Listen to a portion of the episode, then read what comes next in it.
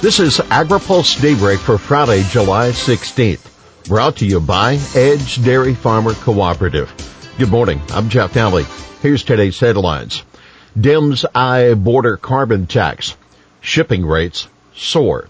USTR heads to dairy country. Finance chair promises to protect farms.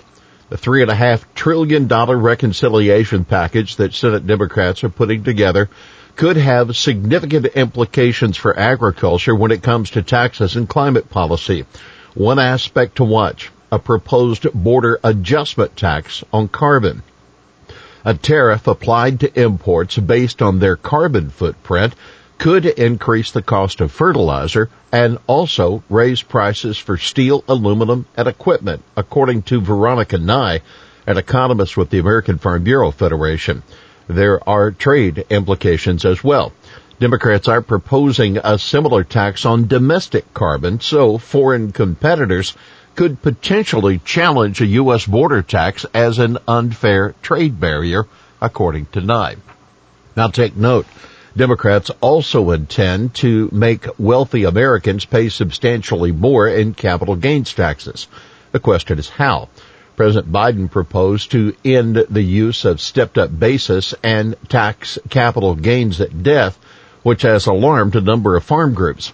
Senate Finance Committee Chairman Ron Wyden, an Oregon Democrat, would not say yesterday what he's going to propose, but referred reporters to a Wall Street Journal article that discussed how wealthy people avoid paying capital gains taxes by leaving assets to their heirs.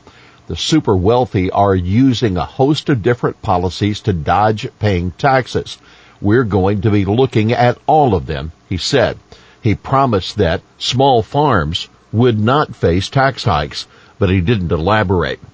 Now keep in mind, Wyden unveiled a proposal two years ago to tax the appreciation of stocks and bonds on an annual basis and real estate and business assets at transfer of sale.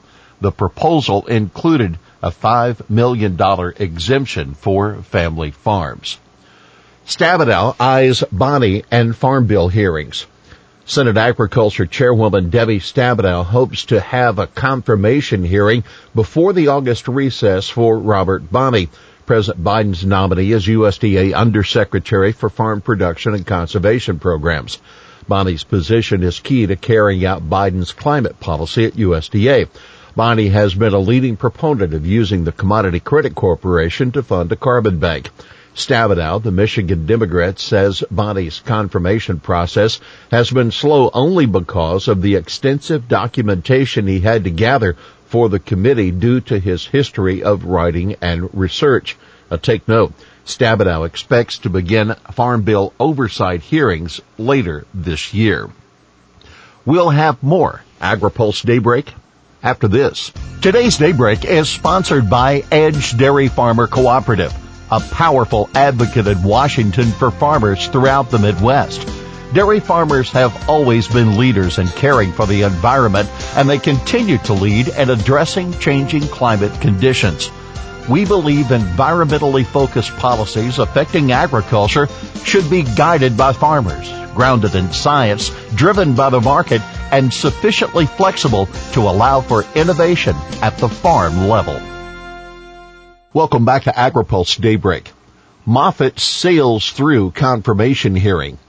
President Biden's nominee to oversee USDA's Agriculture Marketing Service and the Animal and Plant Health Inspection Service pledged to work with Senate Ag Committee members on a host of issues yesterday, that including transparency in livestock markets and regulation of animal products made using genetic engineering. But Jenny Lester Moffitt, currently Undersecretary at the California Department of Food and Agriculture, steered clear of committing to any specific positions, including on how USDA will approach new regulations under the Packers and Stockyards Act. Tai and Kind to talk dairy in Wisconsin. U.S. Trade Representative Katherine Tai will be in the home district of Wisconsin Democrat Representative Ron Kind today for a visit to a dairy farm and a tour of the Organic Valley Cooperative. Senior House Ways and Means Committee member told AgriPulse he expects producers to encourage Tai to get the nation's trade agenda back on the rails. Obviously, with the last four years and the previous administration, the tit for tat trade wars and retaliation that would typically target our family farmers and manufacturers. I mean, our producers aren't done. They know the impact that's had, he said. The visit will include a farmer roundtable. Kind said he wouldn't be surprised, quote, if many of our producers are asking about a plan for us to get back in to the Trans-Pacific Partnership. TPA is TBD. The Biden administration is currently operating without the Trade Promotion Authority that would allow it to submit new trade deals to Congress for up or down vote. Kind told AgriPulse that the labor and environmental rules included in the U.S. Mexico Canada trade deal provide, quote, a good template for writing the next TPA bill. Grain shipping rates up sharply in the second quarter. Ocean freight rates for shipping bulk commodities, including grain, continued to rise in the second quarter, ballooning to an average of nearly $66 a metric ton for the U.S. Gulf to Japan, an increase of 26% from the first quarter, 82% above the second quarter of 2020. That's according to USDA's latest grain transportation report. The rise was fueled by sustained global optimism from the ongoing reopening of major economies and successful COVID-19 vaccine deployments, the report says, also citing expansionary monetary policies from the U.S. and China as a factor.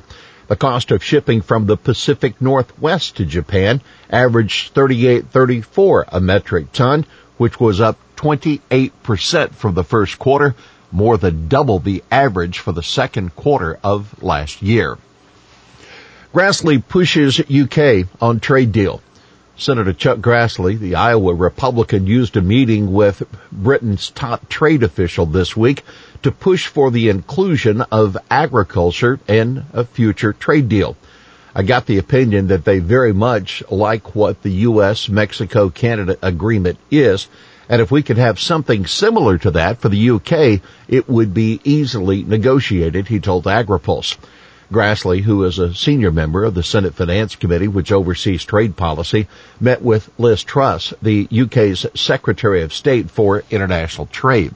U.S. lawmakers and ag groups want the British to allow imports of U.S. poultry and discard EU bans on U.S. beef and pork production for animals treated with growth hormones or ractopamine.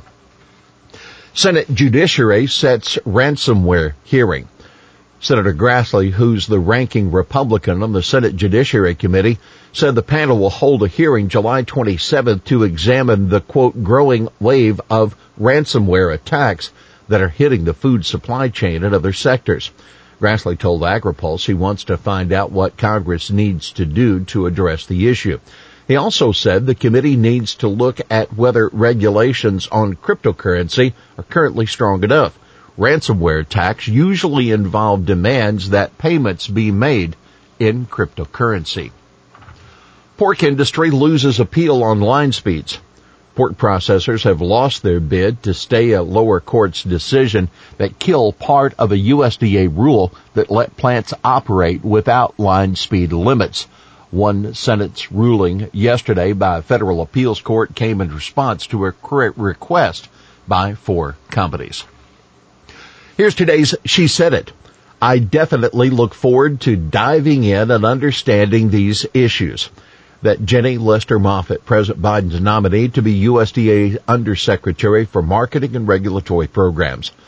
At her confirmation hearing yesterday, she repeatedly pledged to dig into the concerns about issues that committee members raised. In this case, she was responding to a question from Kansas GOP Senator Roger Marshall about non-tariff barriers to exports. Well, that's Daybreak for this Friday, July 16th. Brought to you by Edge Dairy Farmer Cooperative. For the latest news out of Washington, D.C., visit agripulse.com. For AgriPulse Daybreak, I'm Jeff Nalley.